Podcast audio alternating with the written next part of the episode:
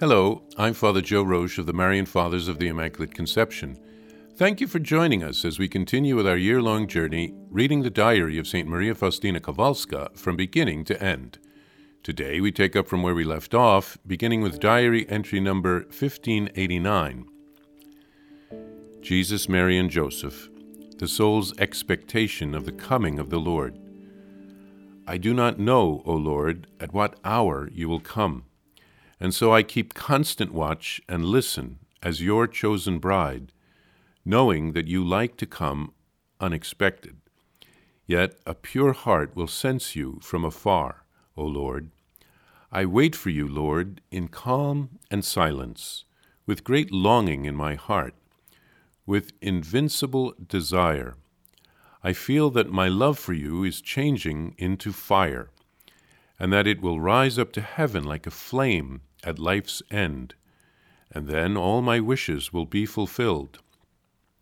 Come then, at last, my most sweet Lord, and take my thirsting heart there to your home in the lofty regions of heaven, where your eternal life perdures. Life on this earth is but an agony, as my heart feels it is created for the heights, for for it the lowlands of this life hold no interest, for my homeland is in heaven. This I firmly believe. End of Notebook 5. St. Maria Faustina of the Blessed Sacrament of the Congregation of the Sisters of Our Lady of Mercy, the mercy of God I will praise forever. Notebook 6. Jesus, Mary, and Joseph, Praise, O my soul, the incomprehensible mercy of God. May all be for his glory. Krakow, February 10th, 1938, Sixth Notebook, Sister Faustina of the Blessed Sacrament of the Congregation of the Sisters of Our Lady of Mercy.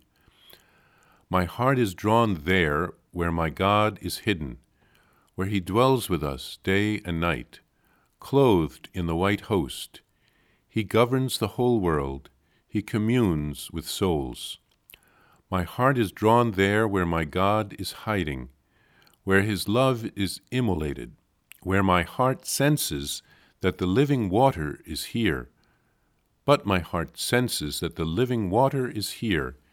It is my living God, though a veil hides him. February 10th, 1938. During meditation, the Lord gave me knowledge of the joy of heaven and of the saints on our arrival there. They love God as the sole object of their love, but they also have a tender and heartfelt love for us. It is from the face of God that this joy flows out upon all, because we see Him face to face. His face is so sweet that the soul falls anew into ecstasy. The Lord Himself moves me to write prayers and hymns about His mercy, and these hymns of praise force themselves upon my lips. I have noticed that ready formulated words of praise of God's mercy enter my mind, and so I have resolved to write them down in so far as is in my within my power. I can feel God urging me to do so. One of the sisters came into my cell for a little while. After a short conversation on the subject of obedience, she said to me, Oh, now I understand how the saints acted. Thank you, sister. A great light has entered my soul. I have profited much. O oh, my Jesus, this is your work. It is you who have spoken thus to that soul, because this sister came in when I was completely immersed in God and it was just at that moment when this deep recollection left me. O oh, my Jesus, I know that, in order to be useful to souls, one has to strive for the closest possible union with you, who are eternal love. One word from a soul united to God effects more good in souls than eloquent discussions and sermons from an imperfect soul. At the conclusion of her fifth notebook, Faustina, as usual, writes some verse. She writes of the coming of the Lord.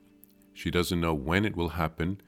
She waits for the Lord in calm and silence, and she longs for heaven.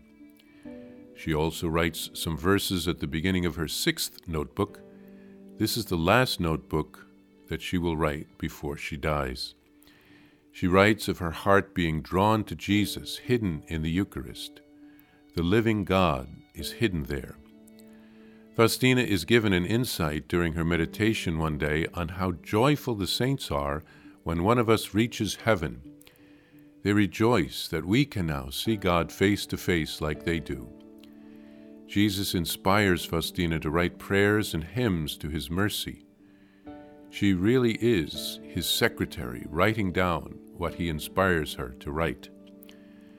Faustina gives another sister an insight into obedience and Faustina realizes that if we are immersed in God, we will be able to help others. God can affect someone with just one word, which is spoken by someone who is attached to Him. So let's always try to remain in Jesus, as Faustina always sought to be. Jesus says that He will dwell in us, and we will dwell in Him.